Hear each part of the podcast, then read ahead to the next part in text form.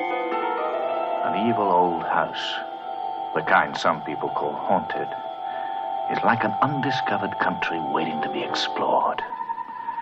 Hill House had stood for 90 years and might stand for 90 more. Silence lay steadily against the wood and stone of Hill House, and whatever walked there walked alone.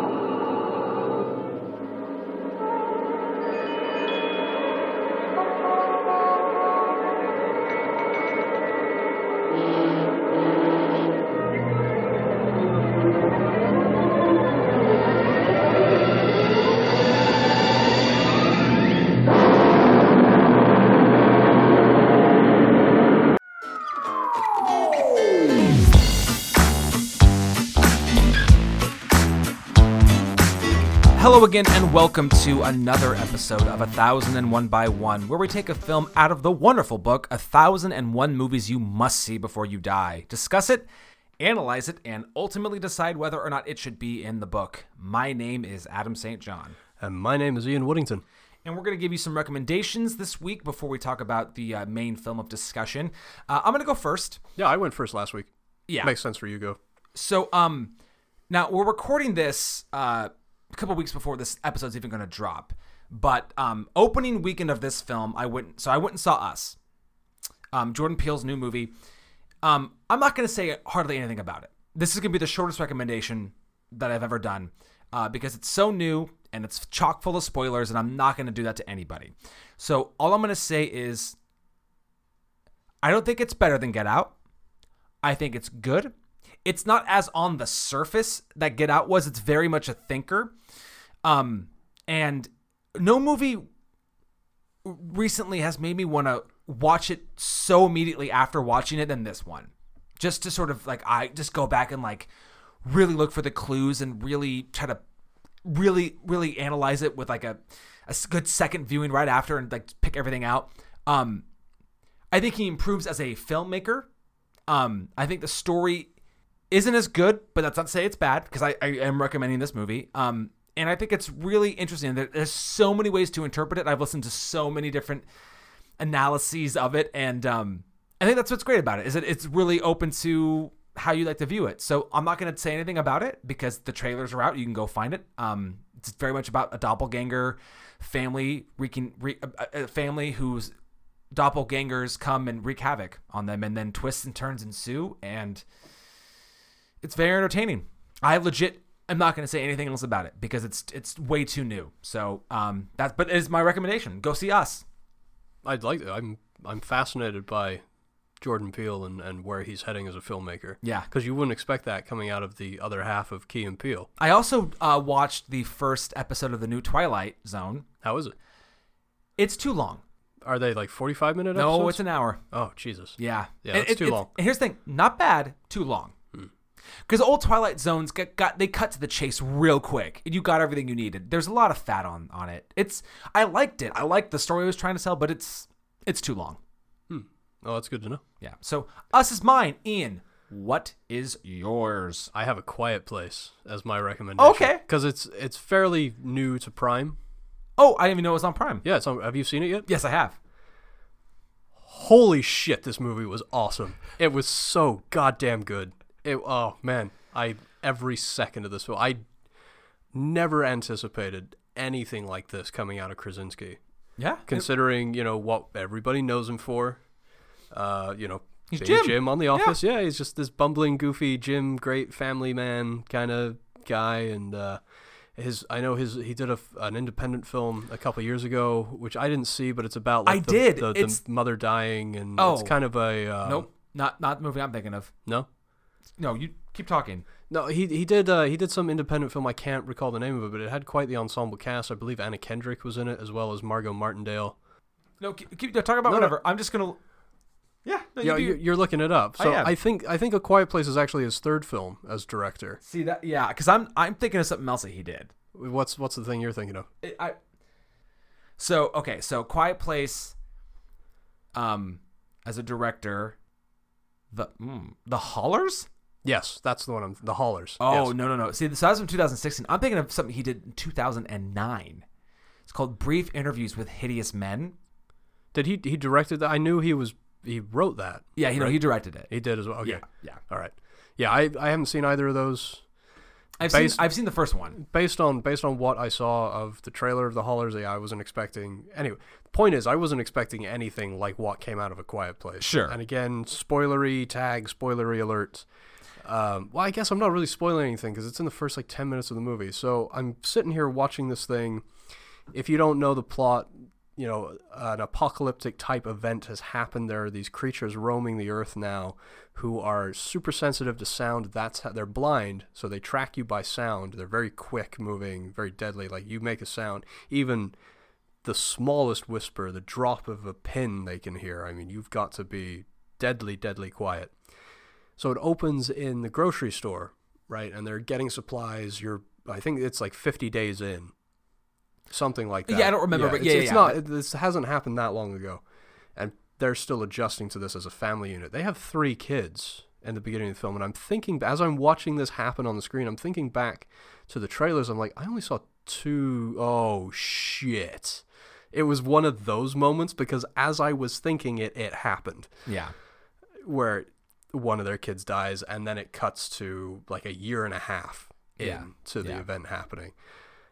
Uh, I I really love the decision to cast his wife. I know somebody else had to get stepped. I remember very vividly from you know they did a huge press tour of this thing, and of, of course it was all about look how great they are as this power Hollywood couple, and of course somebody had to be stepped over who he had originally approached in order to get Emily Blunt into the movie because I, I mean they're they're everybody's Hollywood power couple goal or whatever you want to call it. But I mean their chemistry together is just I can absolutely believe that they're married. They they really I feel like they brought a lot of their own relationship to the movie, and it and it really shows. Oh yeah. I and the kids are great in it too. I mean, this is just a really incredible atmospheric type of film, and I did want to see it in theaters, and I didn't because today's movie audiences, you all fucking suck. I do not go to movies on opening weekends anymore. I go Sunday mornings, and I go to 21 and over theaters only. That's it That sounds fair. because I'm fucking. This is me getting on a little bit of a soapbox right now. If you're a person that talks in a movie, again, like I said last week, if you believe in that whole luxury tax thing being a real thing, I don't want you to listen to this podcast. If you talk in a movie, turn this podcast off right now because you're an asshole. Hello there. This is Adam St. John. I'm listening to this podcast and editing it, and um, I just want to tell you that you're not an asshole. Ian got really passionate about talking about seeing movies in theaters, and this rant that he goes on lasts about three more minutes, so we're gonna take you right to the end of it. I was like, really, it's not her fault. I just want to make sure I'm watching the same fucking movie you are because I, I wasn't sure. It's not her fault, right? Good. Okay, can we watch the fucking movie now, please? And it didn't stop. She just kept going. Oh, the whole. Anyway, I didn't go see A Quiet Place because I knew that there was little to no dialogue in it. And I don't want to be sitting there watching this near silent movie while you're chewing on your popcorn like a cow chewing on your fucking cud and making a comment about every goddamn thing. Modern audiences are, are the problem with movies. There's nothing wrong with movies. Movies are, are, are good, they're getting better, right? But it's you fucking people that cannot sit still for two hours. How hard is it? You buy we all paid for this. Like you paid for an experience. You paid what not not just for a selfish solo experience. You paid for an experience that you're to have to share that you have to how hard is it to be mindful of the other people around you? And this movie came out like a year and a half ago. I'm still pissed about this. I really am. I don't know man. Like i've almost given up. I did. I, I almost gave up on going to the cinema for a while i didn't go to the movies for like two and a half years after american hustle i'm sorry I, my co-host has completely lost it it's getting a bit late in the evening. It's after dark. I don't give a shit anymore. Oh man.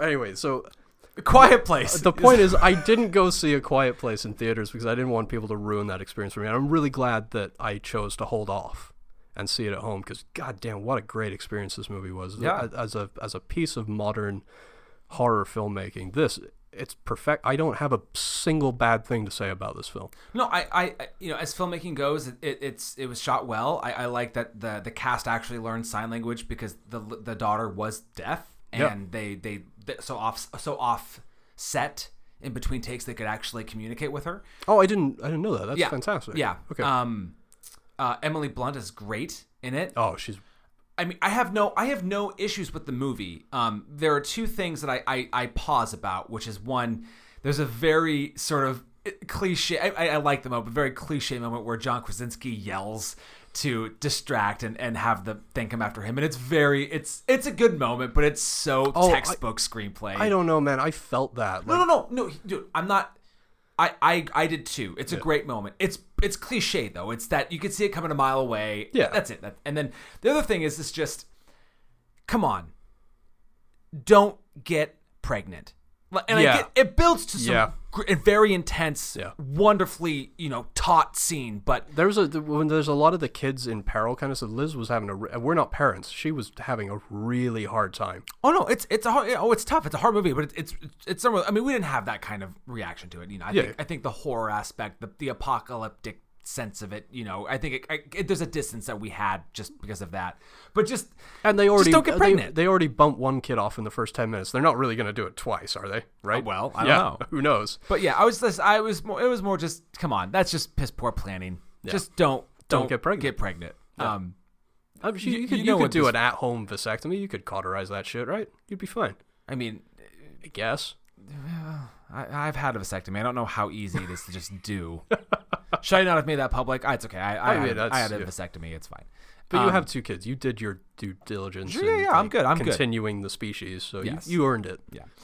I, I, yes, sorry. Quiet Place. I, yeah, I agree. I think it's great. I also recommend it. It's fantastic. I didn't know it was on Prime, which is great. Yeah, no, it just dropped earlier in the month. And I, Lovely.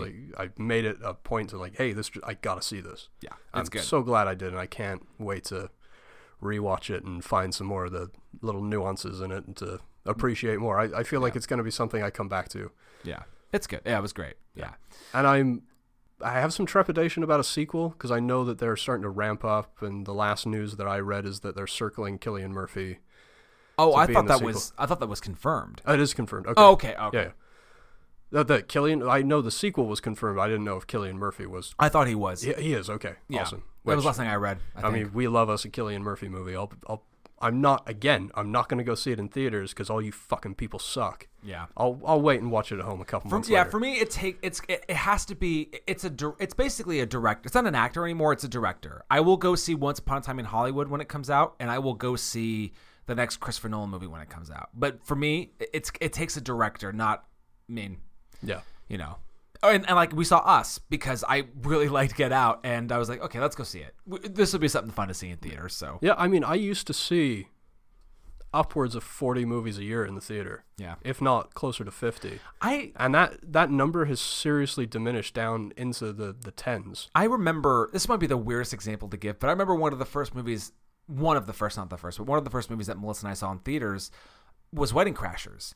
We saw it opening weekend on a so a Friday night showing. It was So to put this in perspective, this is 2005. yeah, yeah, yeah, Opening night, packed. A lot of people our age and you know because we were barely eighteen at the time. Um, but a lot of college college age kids and stuff, packed. And like it's so kind of cool to be in a room. It, it- I, I've never seen like a really good stand up comic live, but it reminded me of that. Right, we're all there to enjoy it. We're all laughing. Nobody's being a dick. You know what I mean? Like everybody was just enjoying and laughing. Like it's kind of weird to think about it to be in a room well, looking at a screen and but everybody laughing. It was it was great, and I definitely can say that I don't know that I've had such a like like a visceral rea- uh, reaction to a movie like like watching it in a theater i know you know when we first took stella to see her first movie it was re- it was monumental but it wasn't like that you know Yeah. um anyways I'm just, do you feel the same way? I mean, I know you go to less movies now anyway I, because, oh totally yeah. um again another rant all very fun stuff but not necessarily related to the haunting so we're gonna pick it up again a few minutes later I think if you're going to ruin an experience where somebody paid now upwards of like 25, 30 bucks for one goddamn ticket to see a movie. Okay, here I'll put it in perspective for you. So, like I said, Liz and I don't go to anything other than that 21 and over that's in Bellevue now, the Lincoln Square Reserve. Yeah. Which shout out to you guys, your cinema fucking rocks. How far in are we already? Jesus Almost Christ! 20. Almost 20 All right, minutes. I'll I'll try and get to the. I'll not belabor the point, but you talk about rising costs. So Liz and I went and saw in our run up to the Academy Awards, we went and saw The Favorite and the and Vice back to back. Nice double feature. Yeah. I don't like Vice, but I like the double feature. 65 bucks. Yeah. And that's I don't mind paying the premium because I know I'm in this 21 and 0. I don't have firstly I don't have people bringing their kids who shouldn't be in these films to begin with, but I'm also hoping that that brings a sort of level of maturity and also they serve food in there. So instead of yakking, I've got all these people around me that are just eating. And that's that's fine because then you're not running. your It's like white noise. mouth. Yeah, yeah, yeah. Should we talk about the I, movie? I, I'm okay. I'm fine. I'm sorry. I apologize. I, I mean, I don't really. no, don't. but- apo- no, that's fine. Do we want to talk about this movie? Yeah. that's that's why we're here. the reason we're here today. So, oh, wait, can I, I? Okay, so we're gonna talk about this movie, but Do you have a final bullet point to put on my crazy no, ass? I rant? don't. I don't. Or uh, this is the, the segue into it. So let's just let's just talk about the last couple of movies that we we talked about. So let's go let's go two weeks back. The Matrix. We talked about The Matrix because it was the 20th anniversary of The Matrix. Makes sense. Uh, we did I Daniel Blake because it's a movie that I've legit wanted to do since because we were talking about a podcast, let alone actually recording one. Well, and I think I also I stemmed that along because you gave it to me and I was chomping at the bit to watch it. So I Yeah. was like, let's just do it. Yeah. Um, this is maybe the first movie where we legit just flipped a page in the book Yeah, I did our last recording session. I just literally opened the book and went that way. and picked it, and we were like, "Cool, well, we're gonna we'll do the haunting." Um, and so we're talking about we're talking about Robert Wise, yes, the Robert Wise of such acclaim as The Sound of Music and West Side Story. and the first Star Trek motion picture. Ah, that's right. You keep you always bring that up. It's not in the book, so I totally spaced it. I know, I've never seen it. Um, I like it, and all you Trekkies can, you know, you can deal with it. That's fine. Um, so we were talking about The Haunting, um, directed by Robert Wise, uh, written by Nelson Gidding, uh, based off of the much beloved Shirley Jackson book, The Haunting of Hill House. Um, our main cast, we have uh, Julie Harris as Eleanor Lance, or Nell. We have Claire Bloom as Theodora, or Theo. Uh, Richard Johnson as Dr. John Markway. Russ Tamblyn, uh, other known as Riff, uh, as as uh, Luke Sanderson. We have, um, I'll just say it right now. My unsung hero is uh, Rosalie Crutchley as Mrs. Dudley, because her first scene with Nell is astonishing. Her little rundown of the house is magnificent. She is eerie as all fuck. Well, and the fact that she, I, I love the the mirror of that scene where she repeats it Yeah, for, um, for Claire Theo. Bloom- for Theo, yeah. and uh, and Theo's just completely ignoring her, but she's going on and just doing it anyway, like it's a mechanical thing she has to do. And then uh, the only other one I was gonna say was, uh, um, Is it Lois Maxwell, the original Miss Moneypenny? yeah, gr- was uh, was Grace, who's who's uh, Dr. Markway's yeah, wife, yeah, right? yeah. Um, so we've already so um, Robert Wise is in the book a couple other times. West Side Story, which you we've already talked about, and go back and listen to that. Um, he's also in the book for The Day the Earth Stood Still and The Sound of Music. Um, accolades. There's only one I could find.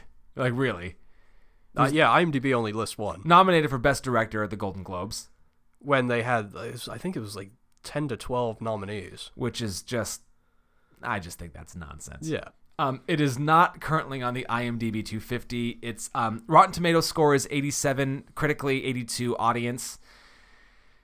So I, I Do feel you, like do you have Bosley Crowther? I do. Yay! Okay, can I? I love Bosley Crowther. Okay, and we, I just love his name. So I, I, I um, highlighted parts of it, so I'm not gonna read the whole thing, but I want to read this. I, I have to read most of this because it's kind of how I feel about this movie. Okay, here we go. You ready? I'm gonna do my best.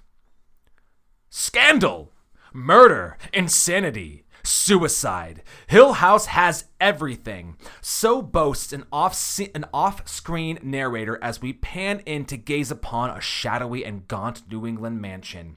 At the beginning of the film called The Haunting, and believe me, before this antique chiller drags to an ectoplasmic end, you'll agree that it does have just about everything in the old fashioned blood chilling line except a line of reasoning that makes a degree of sense. It is great as long as Julie Harris and Claire Bloom are huddling in a room in that luridly off kilter mansion, hugging each other in the dark and listening to horrible noises, thuds, screams, gunfire outside the door, waiting in paralyzed terror for they know not what. And it seems to be getting someplace when Richard Johnson, as a cheery scientist who has brought a few people together in this presumably haunted house to study psychic phenomenon, chases Miss Harris up a spiral stairway when she, poor thing, has given alarming evidence of going mad. Surely there must be some significance, some psychic symbolism in this act.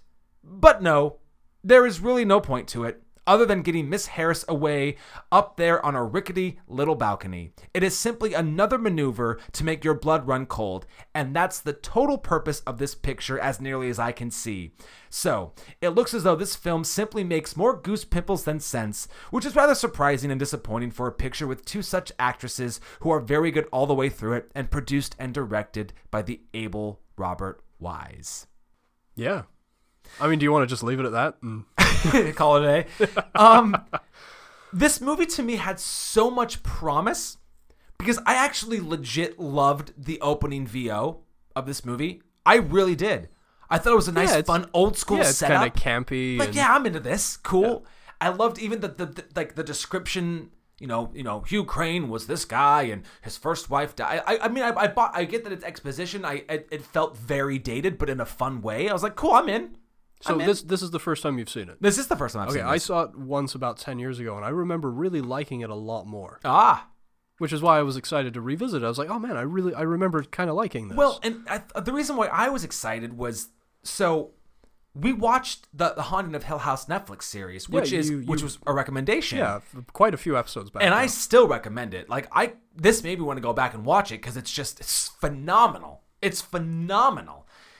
And then for fun, we watched the 1999 one I was I was going to, and you know, I watched A Quiet Place instead. because it was on Prime. Yeah. Um, what's interesting about watching the newer one? There's a couple things that, that are that are really interesting. One, The, the newer one being the Jan de Bont 1999 yes, remake. Yes. Okay. Um, is that so many things are like beat for beat what happened in in the other one. Um, they get they get brought to the mansion for slightly different reasons, but it's essentially the same thing. What's interesting is that the new one, the 99 one, relies so much on really bad visual effects, like like like god awful visual effects that it's not scary. Shifting to the 63 haunting that we're talking about, it doesn't rely enough on visual effects. And That's completely fair. and I the, the the what I read in the in the Bosley Crowther thing, I think the best scene in the movie is when Theo and Nell are in the room and they're hearing everything, and the door does that fucking awesome like it fucking bends in, and it's like ooh ooh, like I was like that that was good. This movie dies on her fucking narration. I That is constant. hate it to pieces. Yes. It's the it's one of the few times that I remember that that quote from adaptation where um Brian Cox is playing Robert McKee. He's like, and God help you if you use narration. I I was like, fuck yeah, because this movie had way too much of it. No, it's I forgot how constant it was, and it makes me question why I enjoyed this movie the first time I watched it. I do think there is value in it I agree. as a as a film that sort of pioneered these types of haunted house sort of movies. But I also, as I'm watching it, I can't separate it from the idea that, and I don't know that this is the motivation, but it's just what I'm kind of extrapolating. Uh, Psycho. I feel like this really wanted to capitalize on, even to the fact that it's shot in black and white. Even though over the course of my research, I found out that Robert Wise owed MGM a black and white film Yeah, yeah. as I'm sitting there watching this, man, man, I want this thing to be in color. I really do. I'm not for colorization, and actually, Robert Wise did block Yes. uh, using his MGM contract as the reason to stop Ted Turner, which is I love stories like that. We've talked about that with uh, "It's a Wonderful Life," Yes. with them trying to block the colorization of that. Although to to less, you know, they, Yeah. that did happen But unfortunately. I, but I love hearing those stories where a filmmaker will stand up for his work, and Robert Wise even went as far as saying that this was his favorite directing experience. Wow, yeah, I don't know. That's interesting. Um, I mean, he's just there's so many big movies attributed to him. I mean, not I mean not that you're a big musical guy, but Jesus, the guy, this guy directed West Side Story and The Sound of Music. let alone Star Trek and The Day the Earth Stood Still, which I haven't seen, but I know that that's kind of a monumental film. Yeah. I mean, that's It's a pivotal piece of the the day there's still not Star Trek, but the, Yeah, yeah, yeah. it's a pivotal piece of filmmaking dealing with a lot of socio political themes as well. You know, the Reds are coming kind of shit. Yeah, yeah. So yeah, I I mean, I I, I liked what it was trying to do. I mean, I really did, but the the, the narration was just such a killer. I mean, Yeah. and it's like it, it got me right from the beginning when she's driving up to the house. You know, it, like the, kind of the long driveway and. It's like you know what? What am I doing here? Uh, this is all going to be. You know, I I really need to have something kind of go right in my life, and not that we would get all of it specifically, but her face is telling us pretty much everything we need to know. This is the argument I've been making for years with that. I think we've maybe even on this this podcast we've talked about Tobey Maguire's terrible narration in The Great Gatsby, the remake of oh, that. Oh, we yes, I think we have. We have. And Yes. so I don't need you to tell me what the fuck is going on on screen. I can see it. I can see it in the actors' faces. I can see it in what they're doing. I don't need this constant inner monologue. you know what's so funny about that is that's a movie that actually like I think Leo's great in it. I think the direction of it's actually pretty good. I love the production design, and it's a movie that will not live on because it just because that narration is really bad. Well, and I even love the idea of using modern music in a period piece like that. Yeah, I don't mind it. Yeah. I think it's fun. For reasons I won't go into now because I've already gone on a crazy. This episode is actually going to be It's not about the Ian's, haunting at Ian's crazy soap Ian's crazy thing about getting on a soapbox about all you bastards that talk in movies and then a little piece on the haunting. Yeah, that's fair. That that's what this episode should be called. Yeah. Listen to Ian go nuts for 20 minutes. Ow. Uh, Liz will love this episode because this is all she gets all goddamn day long. Wait, so is she gonna love it or is she gonna hate it? Exactly. Ah, lovely. Okay. Um, I don't, dude. If you pull the narration out, this film instantly gets like 20 times better. and it's one of those things where like I really I, I wish I had the like the wherewithal or even the like really the technology to know how to do something like that. I would I would love as a project to do that. Yeah. Like I would love I mean, well, I don't guess you have to do this. Like I I remember one time a while ago I heard this this or I read an article about like the film watching experience and how we actually have control over over certain things and it was basically one of the things that said was, you know, like try watching LA Confidential in black and white. And I was like, okay. And so the next time I did, I did. And I was like, and it really, not that you need to, but to kind of watch it in like the way it probably would have been shot, like, you know, in its period, it, it, it puts you in more of that mood. I, I kind of felt like I was watching Double Indemnity or, or Killer's Kiss or some other kind of noir kind of film. And it, it really did kind of make me feel like this was the right, the right way to watch it. Now I've seen it in color again since, and it's, it's, it's just fine. There's no right or wrong. Well, it's such a lush, vibrant, It is. beautiful it is. looking film. But as it, you know, as experiences go, Yeah. it's just kind of it's interesting, and and you know, I I think that's that would this movie I think would it would be a really great experiment to take out her narration, and and Just leave the bookends. yeah yeah. And then colorize it and take her narration out. you you really want to colorize it? I yeah, I really I don't know, there's just a texture that's missing. I'm not advocating colorization at all, but this is one and I'm not going to say now it's colorized, this is the definitive version, but Sure. just as an alternative in the same way that they did Mad Max like that. Cuz let me tell you, after seeing Black and Chrome, Mad Max, I'm having a hard time going back to the color version. No. Right. Yeah. All right. It looks so goddamn cool in black and white. and it is very much shiny in chrome. Is Mad Max in the book? Yes, it is. Okay, I haven't. I've never. Well, seen it. our uh, our competitors at uh, Cinema, so they did a double feature where they did the original Mad Max and Fury Road because I believe they are both in the book. Okay. I, okay. Pretty good episode. Well done on that one, guys. If There you're you go. listening to this, I mean, I there again, like it talked like in the terms of the filmmaking. I do. I, I was reading about Julie Harris and how she intentionally w- avoided talking to the cast, like in between takes and offset. But it was to it was to help that feeling of isolation and stuff. And afterwards, apparently, was really cool and, and talked to everybody about it. And I do always like that kind of stuff about you know how, you know, there there I think there's a sect of acting that views that a- acting is a, co- it's a con game. It's a great it's about being a good liar. And I'm I'm in the other camp where I think it, acting is about being a great truth teller. It's about convincing people of the, the truth, not about you know getting people to believe something that isn't real. And it's it's a, maybe it's a weird I'm splitting hairs, but that's that's how I view it. And I think anything that can help like that is great. Anything that can make it more real, and I just that's the kind of story I appreciate hearing about. Um, and apparently Robert Wise was a really good director. Another we were talking about Keanu Reeves a couple episodes back being a guy that everybody seems to like, and that's the way Robert Wise seems. Um, I've read only like really kind of glowing reviews about him.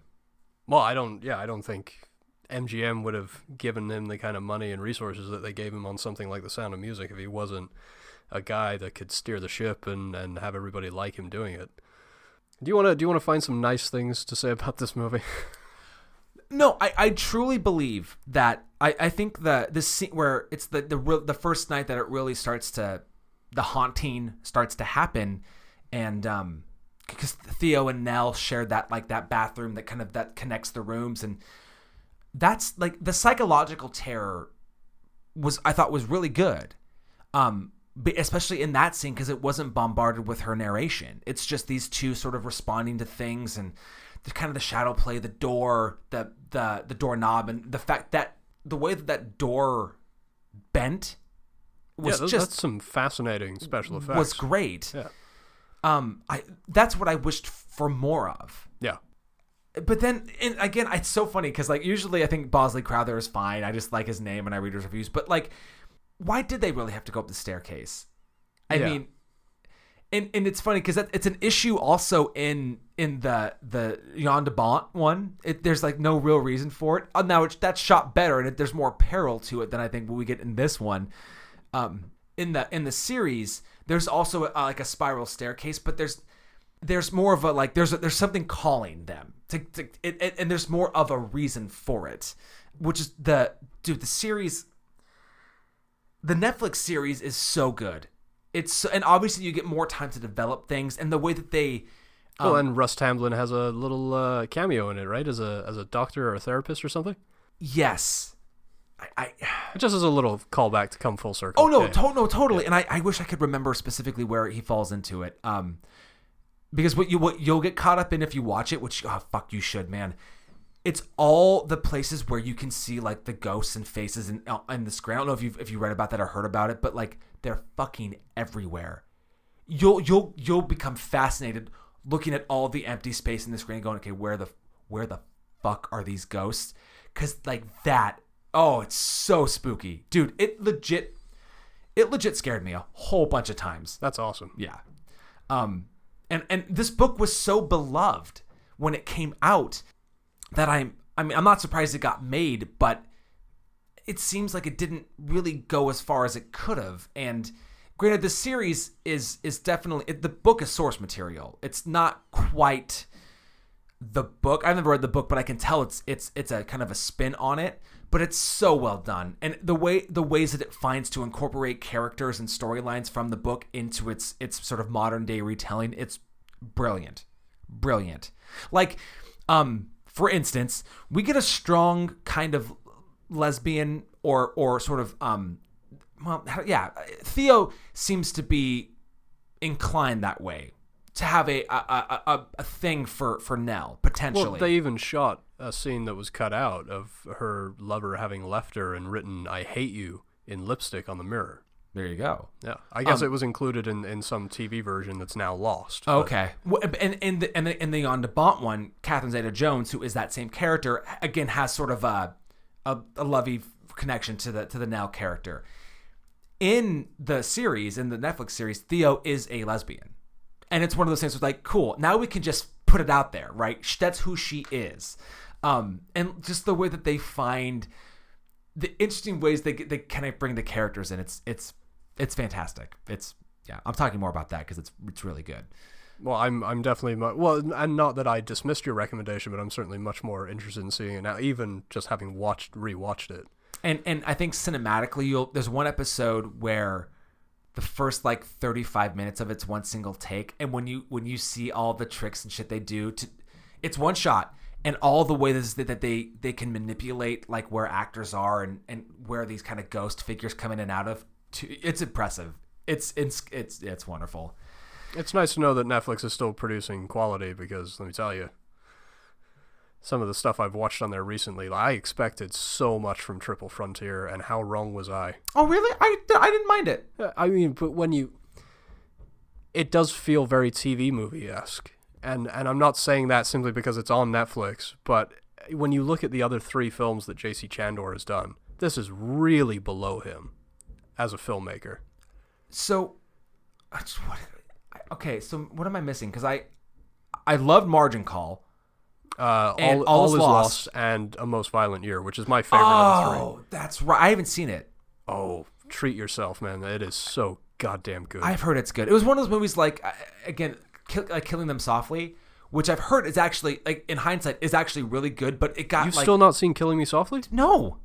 Put this on your to-do list. You double feature Killing Me Softly as well as a most violent year. Yes, with all my my free time that I, I know. have. With yes, exactly. When you do have free time, Okay, great. Those were two. Those were two of my favorite movies, and they both made my top ten lists of their respective years. Well, there you go. There you go. But the haunting, I was going to find some nice things to say about the haunting. You know what? I I, I really love the wallpaper, that textured wallpaper, and they deliberately have the spots that are kind of blacked out to look like a face, and she Yeah. almost feels like she hears the voices. That that's all really good. I love the conversations between her and Markway. I think that's all really fantastic dialogue. I really like that actor. I really want to find more of Richard Johnson's stuff now because I think Sure. he's he's the best thing in it. I you know, it's I don't really like Russ Tamblyn in this. No, I I because he just gets to play kind of schlocky. He gets Yeah. to play the sarcastic jerk. You know what's funny is so it's I, I'm, oh it's Owen Wilson in the '99 one, and that's like the perfect role for Owen Wilson. Um, he's actually he he walks that line between like kind of funny dorky guy and selfish prick, and that really well. Like it, it's actually an enjoyable performance to to watch. Russ Tamblyn just seems to be kind of a douche Yeah. the whole time. I'm here because you know I was in West Side Story, and so he wanted to cast somebody that he'd already worked with. You know, That's that's pretty much the vibe I got. yeah. Yeah. But uh, we, we we were talking about the the adaptation of the book very briefly. I this is again another one of those cases where there's an unmade film that could have been so much better. In in reading about it, I guess they had originally pitched a script which turned out to be very Shutter Islandy. Okay. Like it's all in her head, and they're Yes, th- yes. the rest of them are all doctors and nurses trying to help her work through the trauma of her dead mother and whether the, the more of the question of whether she did deliberately kill her or not, which is, is something I feel like they didn't do enough of because she talks about hearing the knocking on the wall and then that was the one night I didn't go, and that's the night she died. There wasn't really enough done with that. And again, I love the uh, the idea of making it more. I feel like there's a, a better movie that could have been made dealing with, and I feel like that would have been more shocking to audiences at the time as well. But from what I had read, the the, the author Shirley Jackson said, "Well, no, I really like that, but that's not what this movie is. That's not what this book is about. Not what this story is. Is definitely more of a paranormal thing." yeah. And so they went, well, to respect the author, we'll keep it close to the source material, which is makes the argument, I think, for uh, because I mean, maybe I'm wrong. Does that sound more interesting to you? yeah, I, I think so. I think I think that makes the argument for I, I hate this, and again, I'm I'm gonna try to not go on another soapboxy tangent, but one of the dumbest arguments I hear for people trashing movies is going, "Oh, it's not the book." Yeah, no, it's a movie. It's a different medium. So yeah, it's not the book. If that's your only argument for not liking the movie, then that's, that, I'm sorry, that's not an argument. Well, and and it should and it shouldn't be a reason to not see it. Yeah, You know, I mean, I I, I know I've told you this before, but r- watching Forrest Gump and reading Forrest Gump are they- they're not even close to the same. Have I have I talked to you about that? yeah, no, we, we talked about this, and I'm sure we'll we'll dig deeper when we do. The only thing I'll say now about it is that the first line of the book is let me tell you something. Life is no box of chocolates. And from there, it only furthers itself from the movie. But like to say that you, you couldn't like Forrest Gump the movie because it's not Forrest Gump the book is it's kind of a ridiculous thing to say. Yeah. You know, and that's we what you got to realize is this, you, there's only so much you can put on the screen.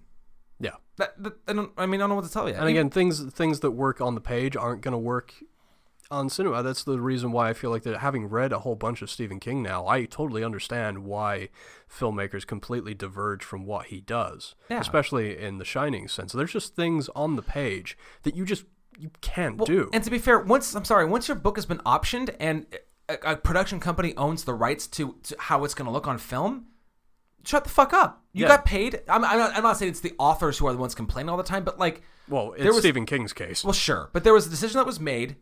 These people have the rights to make this movie, and, and whether or not it's even close to the source material doesn't matter. It, it, it doesn't matter. It's going to be what it's going to be, and that there you have it. Yeah, my my and my final the nail in the coffin for me is is the titling. It says it always says based on the book or adapted from the book or Yeah. from the source material. It's not this is a filmed version of the book. Yeah. And nor should it be. So for all you people out there that still think Tom Bombadil should be in the Lord of the Rings trilogy, just shut up. No, he shouldn't. I don't know who that is. So. I, there's a when we do the Lord of the You Rings don't have to. episode, You don't I'll, have- but there's a whole thing about how you know he, in the book they meet this character instantly who is not entranced by the ring, and so therefore you immediately take the power away from the ring. The whole point of us being here, the power is taken away from it immediately. And there's a bunch of characters in the book that that don't want anything to do with it.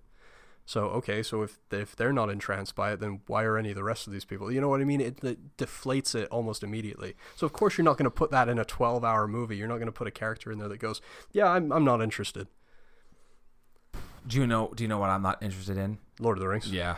I know, but I was just using that as an example for why and how I just thought think there was a, stupid There argument. was a nice comedic segue that I just wanted to take. I, I thank you. I appreciate it. That- that that moment of levity stopped me from getting on a soapbox, so let's. Okay. So um, which we don't need any more of.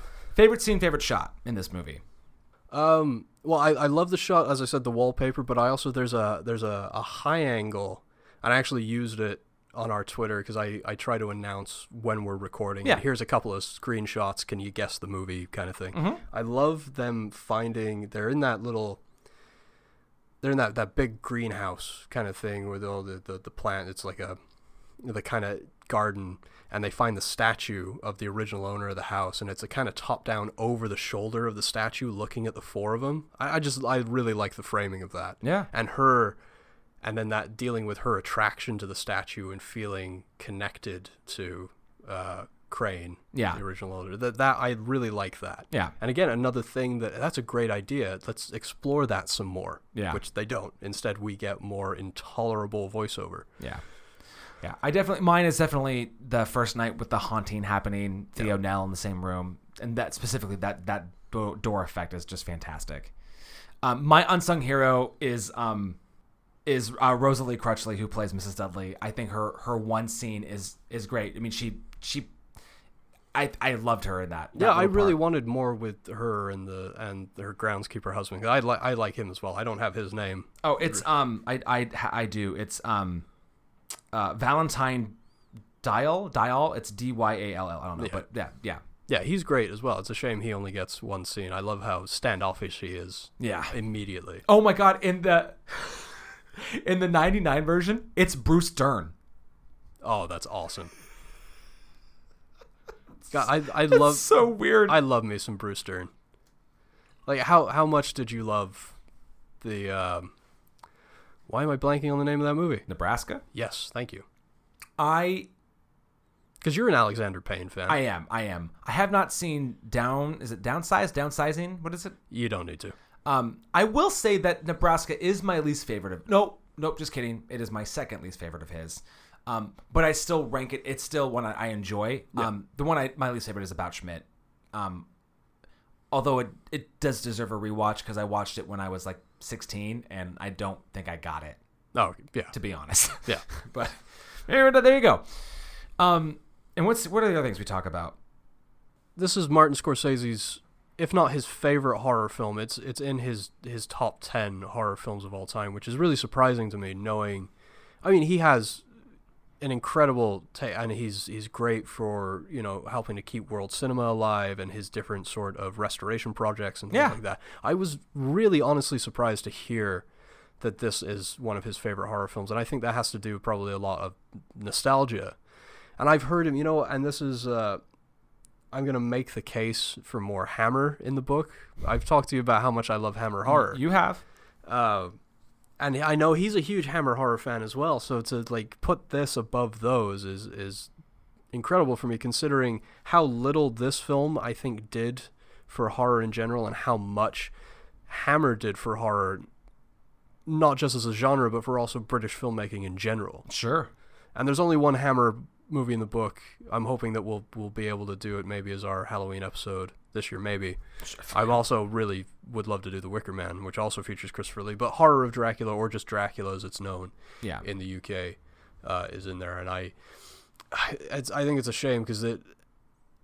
And, and when we do the episode, I'll I'll make a point to do a little bit of a history of of the studio. But I mean, they really did do a lot for just how much you could get away with back in those days. Yeah, they kind of lost the plot there towards the end, and once The Exorcist had come out, they were a little too late in trying to follow that trend rather than and it's it's very much for me like the Bond franchise. I mean, right around the Roger Moore days, they stopped being trendsetters and started being trend followers, and that was Hammer's problem as well.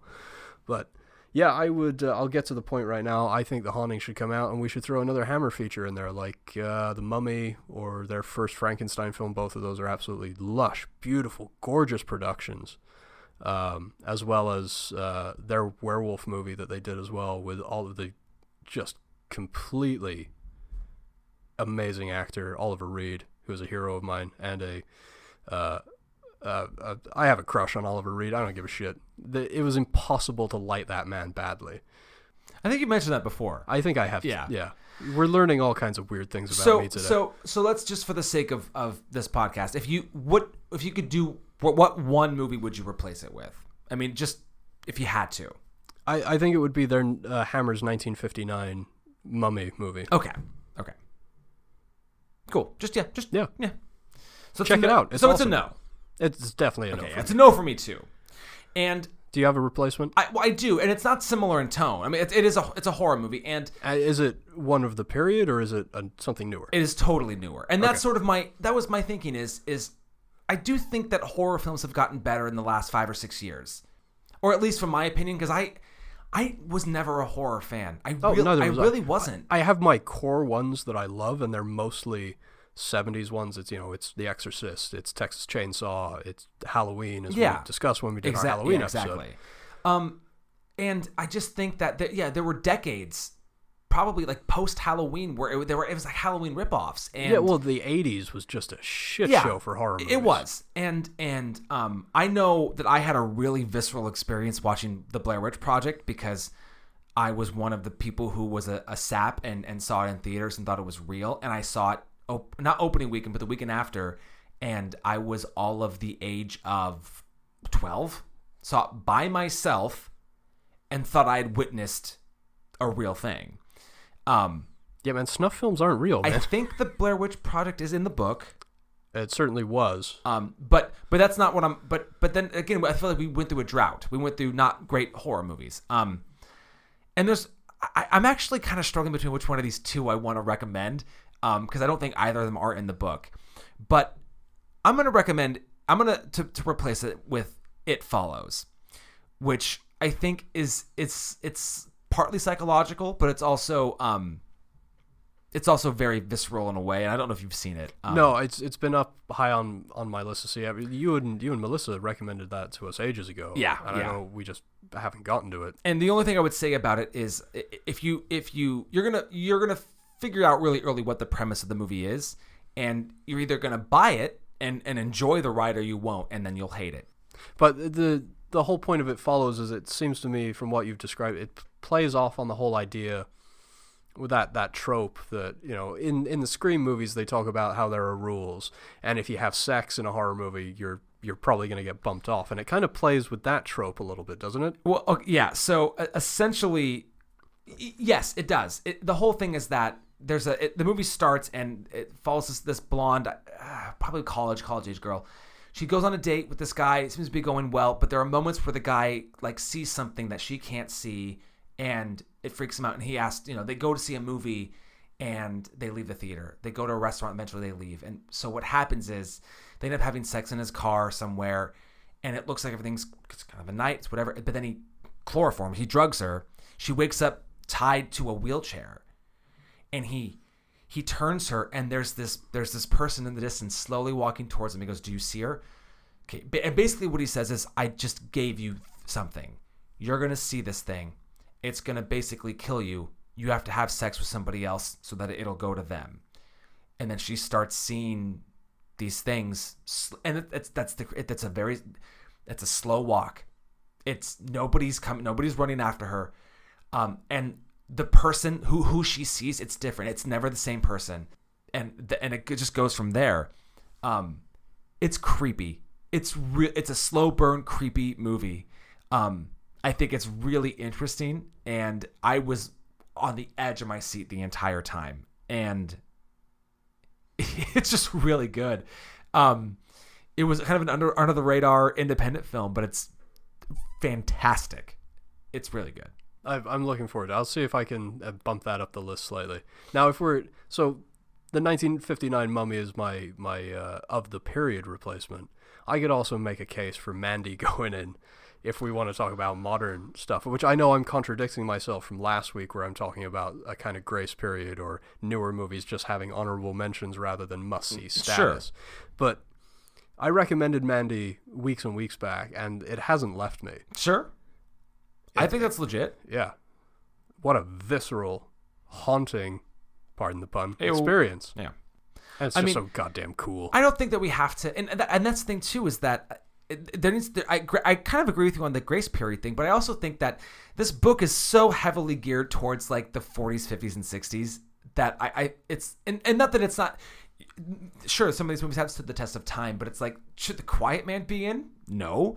Should this? I don't think so. And and I think there's a think it, they've had their time. yeah, and uh, I just think there's there's there's a sort of there's a sense of nostalgia to a lot of this book, and I think because of that, it ignores. And and it's so funny. Was it was it last week that we talked about like Jackie and Jungle Book are in the are Yes. in the book? Yeah. and that yet, was part of that conversation. But and yet Jackie is such a throwback to a certain time, and the Jungle Book is a remake of a classic Disney animated movie. which is also already in the In the book. book, yeah, it's fucking so dumb. Um, There, there are some as the new editions have gone on, and I know I'm, I'm, you know, picking apart the foundations of the, the very reason why we're here. But there are some questionable decisions in the book, like Toy Story being in there as a trilogy. You only did that so that you could have it wouldn't be awkward to have one and three by themselves. Well, but they have have they have they have a New Hope, Empire, and Return of the Jedi in the book separately. separately. Which if you're shit. which if you're gonna do the Lord of the Rings as a trilogy, and if you're gonna do Toy Story as a trilogy, you should just have the original Star Wars as a trilogy. I agree. because that's how most people think of them. Yeah, and then that frees up two new spots. I agree.